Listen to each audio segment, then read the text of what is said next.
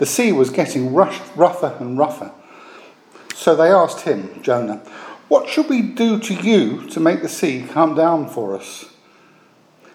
Pick me up and throw me into the sea, he replied, and it will become calm. I know that it's my fault that this great storm has come upon you. Instead, the men did their best to row back to land, but they could not, for the sea grew even wilder than before. Then they cried out to the Lord, Please, Lord, do not let us die for taking this man's life. Do not hold us accountable for killing an innocent man. For you, Lord, have done as you pleased. Then they took Jonah and threw him overboard, and the raging seas grew calm. At this, the men greatly feared the Lord, and they offered a sacrifice to the Lord and made vows to him. Wonderful. The Marvel Cinematic Universe. What a way to start a preach. The Marvel Cinematic Universe is a very interesting collection of films. Every film is an individual film in its own right, but they also kind of come together to contribute towards this meta narrative of the Marvel Cinematic Universe. And a lot of the Marvel Cinematic Universe focuses on this character, Tony Stark. He's a very interesting character. He starts off as quite a selfish character. He's very, very smart and very interested in ideas, but he's a very selfish character. And throughout the journey in the Marvel Cinematic Universe, we see his progression from a selfish person into a selfless person, where ultimately, spoiler alert, close your ears if you haven't seen Endgame, he sacrifices himself for the sake of half the universe. Sacrifices himself for the universe. Sounds like someone we know. So, anyway, the book of Jonah in a very, very concise piece of text. It's, it's, there's so much packed in it. In fact, you could kind of write a preach on just one or two verses because so much is packed in. And that's pretty much what we've done over the past few weeks. The first preach by Adam was the first two and a half verses. The second one was on the next one and a half verses, then on two verses, then last week on the next four verses. It's concise. And, and it seems like the reason it's concise is because it only includes details that further the plot in some way, with one exception in the first chapter. There's one chunk of text, one little paragraph that you can remove completely, and it seems to make no difference to the progression of the narrative. And so you have to ask the question why is it there? And so the question is which bit of text is it? It's this little bit of text. It's the second half of verse 5 in chapter 1 to the end of verse 6. And what does it say? It says, Jonah had gone below deck, where he lay, lay, lay down and fell into a deep sleep. The captain went to him and said, How can you sleep? Get up and call on your God. Maybe he will take notice of us, so that we will not perish. And you're like, okay, fair enough. But actually, you don't need it. You can take it out, read the whole chapter, it makes no difference. You wouldn't even know that it wasn't there. So, in some sense, if you're thinking about it this way, if you're thinking about it as a logical progression of ideas, it's somewhat unnecessary. But not only is it unnecessary, it's also just really odd. There is a storm so powerful that it threatens to break up the ship. A ship that's famous for being strong, even in the Bible. But Jonah still sleeps despite the storm. So, why include this paragraph in a concise, well written chapter when it seems unnecessary and really odd? Well, the answer is because it's a clue. The Marvel Cinematic Universe is a collection of individual films with individual narratives that contribute towards a meta narrative of the Marvel Cinematic Universe. And in the same way, um, although a much more sophisticated way, the Bible is a collection of individual books that are books in their own right, in and of themselves, but they also contribute to this meta narrative of the Bible. So in Jonah, this paragraph, this little paragraph, seems unnecessary and odd. But in the Bible, in the meta narrative of the Bible, it's incredibly important because it links us into the meta narrative. What is the meta narrative of the Bible? It's the story about Jesus. It's always about Jesus. So we think, how does this paragraph in Jonah link us to Jesus?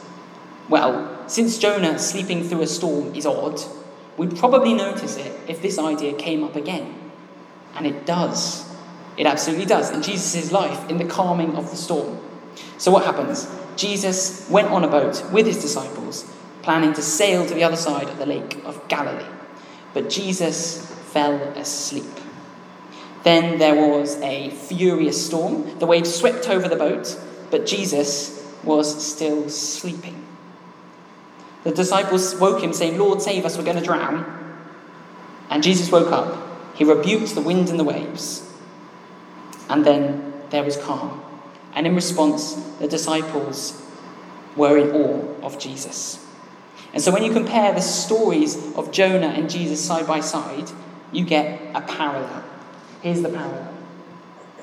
So you can see, for example, for Jonah, he slept on a boat despite a violent storm. He was woken by an experienced sailor pleading to be saved. And then Jonah, through his actions, calmed the storm. And the sailors responded in awe of God. And the same way with Jesus. Jesus slept on the boat despite a violent storm. He was woken by experienced sailors pleading to be saved. He calmed the storm. And then the sailors responded in awe of him. And when we get an idea like this in the Bible, it's called a type or a shadow. It's a bit like a foreshadowing. It's just like a foreshadowing. And so we would say that Jonah is like a type or a shadow of Jesus. And this shadow idea is really helpful because you think, what is a shadow? Well, a shadow gives you an outline of an object without seeing the object itself. So in Jonah's case, we get an outline of who Jesus is without seeing Jesus himself. You don't confuse a shadow with the real thing. If you, feel, if you see a shadow of a car or a shadow of a tree, you don't think the shadow is the car or the shadow is the tree. You know it's cast by an object. So with Jonah's case, we see this parallel to Jesus, but we don't confuse, we don't confuse Jonah with Jesus. And finally, the shadow points you to the person casting it. Jonah's life, this parallel, points us to Jesus. So the similarities to connect us to Jesus, but it's in the differences that we understand the distinctiveness of Jesus. And this is really interesting because we hear in the church all the time, you know, God is good, his death, Jesus' death and resurrection, his death on the cross, his resurrection after three days, it's really important, it's central, it's massive. And sometimes we can kind of know that in our heads, but we don't always feel it in our hearts. But this parallel between Jesus and Jonah reveals so much about who Jesus really is. You look at Jonah. Jonah slept on the boat in a condition of sin. He disobeyed God. He was called to preach against the great city of Nineveh, but he didn't do it. So he got on a boat at Joppa, the port of Joppa, and sailed for Tarshish. He slept on the boat in a condition of sin. But Jesus slept on the boat in a condition of perfection. The sinless Saviour, Messiah, Jesus, King. Jonah was woken by an experienced sailor asking him to appeal to a higher power. But Jesus was woken by experienced sailors, that's the disciples, asking him to intervene personally. Jonah calmed the storm in obedience by God, in obedience to God, by, jumping, by being thrown off the ship and going into that big fish for three days and three nights. But Jesus calmed the storm because he is God. The sailors responded in awe of the invisible God with Jonah. After Jonah was thrown off the ship, the sailors worshipped God because they'd seen his mighty works, but he was invisible to them. But in Jesus' case, the sailors responded in awe of the visible God. So we know that Jesus is perfect. He intervenes personally, he is God, and he's a visible representation of God. Brilliant. But there's a problem. There's another problem. You think if you were trying to create a parallel like this in the Bible, if you were trying to design it, you'd want the two stories to be as similar as possible to each other to highlight the parallel as much as, as, much as possible. But there is, this isn't the case in the story of Jonah and Jesus. There's one critical difference, and this comes to the calming of the storm. It's not the same, and it's all in the details. So, what happens? Sailors ask Jonah what to do about the storm. You'd think the easiest solution to this is Jonah prays to God, says sorry for his sins, and God calms the storm. And that's the closest parallel to the story we get in Jesus. But that's not what happens. The sailors ask Jonah what to do about the storm. And Jonah says, Pick me up, throw me into the sea, it will be calm. I know that it's my fault that this great storm has come upon you. And this seems kind of odd. It doesn't seem like the easiest solution, and it also seems like a strange solution. So we've got the easiest solution. Jonah prays, says sorry, storm calms, sailors row back to Joppa, Jonah gets on his way. That seems like the easiest solution to the problem. Why does he have to go over the ship and do all this fish business? Just go back on the boat that you came on, back to the port. Why does it have to be this way? Well, it seems like there was no option of rowing back. We see this in verse 13. It said, Instead, the men did their best to row back to land, but they could not because the sea grew even wilder. So you think, oh, what's the restriction? It seems like Jonah has to get off the boat now. But surely the next easy solution is Jonah jumps. Why does he need to be thrown off by the sailors at all? And that's a really interesting point because the sailors, they don't even want to throw Jonah off. In fact, they're really feeling uncomfortable about, about it. It says in verse 14, they cried out to the Lord, Please, Lord, do not let us die for taking this man's life. Do not hold us accountable for killing an innocent man. For you, Lord, you have done as you please. They don't want to do it. If Jonah needs to get in that water, why can't Jonah just jump? Why does it have to be this way? What's going on here? The sailors have to throw Jonah over the board of the ship. But why? It seems like there's something really important going on this way, going on here. It has to be this way. It makes the parallel less, less similar. It's odd, it's difficult, but the answer must be important. So let's think back. What's the meta narrative of the Bible? It's Jesus. So, can we find some sort of connection with Jesus that helps us to understand the difference in this parallel? Well, we can. Because Jesus directly links himself to Jonah. This is in Matthew 12, verses 38 to 40. And maybe this can help us to understand. So, what happens? The scribes and the Pharisees ask Jesus for a sign. And Jesus says, You're not getting a sign.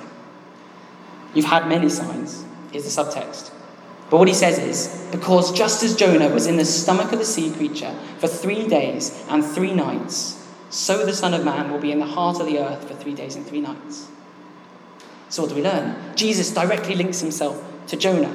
He says there's a parallel between them. It's not the parallel of the storm, even though the parallel of the storm is legitimate and important, but it's a parallel between Jesus' death and resurrection. It seems like Jesus is saying that Jonah being in the fish for three days and three nights parallels him being in the tomb for three days and three nights. So you think, fine. But what does that have to do with Jonah being thrown off the edge of a ship? I'm going to say that the parallel is actually wider than just the three days and the three nights. We see that the, at the end, when Jonah was in the fish for three days and three nights, he gets vomited out by the fish. And that seems to represent Jesus' resurrection. So that kind of parallels. But then what happens if we go backwards? Well, just before Jesus was in the tomb for three days and three nights, he was crucified on the cross. What happened to Jonah before he was in the fish for three days and three nights? He was thrown off the boat. Surely that's not similar at all. Well, actually, it is. It's deeply, profoundly similar. Here's the parallel Jonah knew that obedience to God was the standard.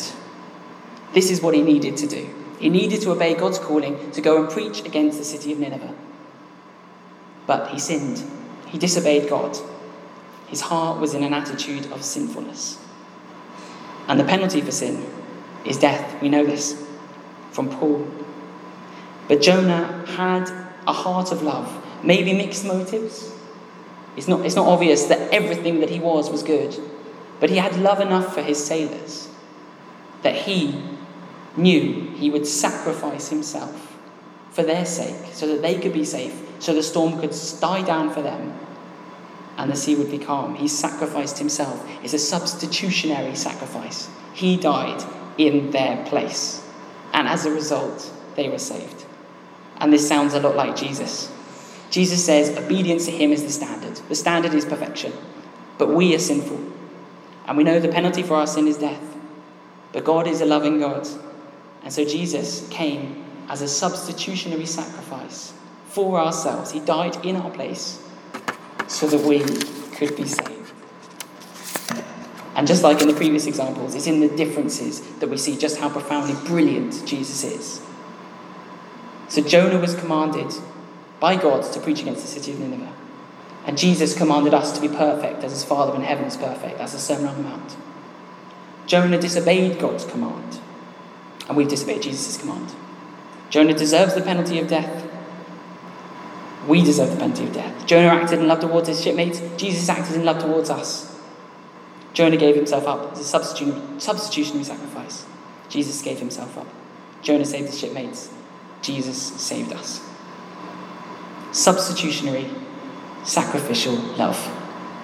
There's something deeply, profoundly power, powerful about that kind of love for us as people. And I think that's what makes Tony Stark's sacrifice at the end of Avengers Endgame so profound. He died on behalf of others so that they could be saved. And you see this idea in pop culture again and again and again and again. And it's always the most profound, emotional, like, oh, moments. Here's an example Titanic. Jack and Rose. I'm not going to talk about how much room there was in that door. Jack could have got on the door. Never mind. Jack died to save Rose. And that's powerful. That's a really powerful image. And we get it again in films like Gravity. George Clooney's character, whatever his name is, he let go of the rope in space so that Sandra Bullock's character could be saved. Substitutionary sacrifice, powerful. Batman. He risks his life. He even loses his life at the end to save Gotham. Substitutionary sacrifice. Most powerful kind of love. There's something about us that just connects with it. And we see this in the world too. You think of two children sharing their lunch with each other, and you just want to kind of just get very happy about it. You think of someone's child looking after their mum in, in her old age. That's real love. That's deep. That's profound love. And this is particularly relevant for Adam at the moment. The parent looking after their child. They give up all their time, all their energy. It's not easy. I haven't been through it myself yet. But it's difficult. But it's a sacrifice. Parents sacrifice themselves for their children. And it seems to be the most profound kind of love. And we find this idea in the Bible too. It says in John 15, verses 13 Greater love has no one than this, to lay down one's life for one's friends. It is the deepest, most profound form of love. So, what does Jesus command us to do as disciples? He says, My command is this love each other as I have loved you. And in Romans, we get Paul saying, Therefore, I urge you, brothers and sisters, in view of God's mercy, to offer your bodies as a living sacrifice. A living sacrifice. Sacrificial love for God, not for us. We give it all to Him. Holy and pleasing to God, this is your true and proper worship. So, finally, what does Jonah teach us? We learn that he acted out of sacrificial love towards his shipmates. And this points us to Jesus, both in terms of the parallels that we can see in the text, but also in the way that he acted, it caused the sailors to worship God in response. His actions, his substitutionary sacrifice, pointed to Jesus. And as a result, the sailors worship God. So, how should we live? We should live a life of substitutionary sacrifice. That's what we're called to do. This is our true and proper worship. Offer your bodies as a living sacrifice, holy and pleasing to God. We sacrifice our lives to God because we know that's, that's just how we're designed to be. That's the best thing we can do with our lives. And as a disciple, we sacrifice our time, our energy, our money, our commitments. We commit to helping others in need, both fellow Christians and those out there in the world. And what happens when we do this? When we do this, when we sacrifice, people feel it. Because it is such a powerful form of love. And then perhaps they ask, Why are you doing this? And we can point them to Jesus, the true Saviour, the purest, the ultimate form of love. And as a result, perhaps we can encourage people to follow Jesus.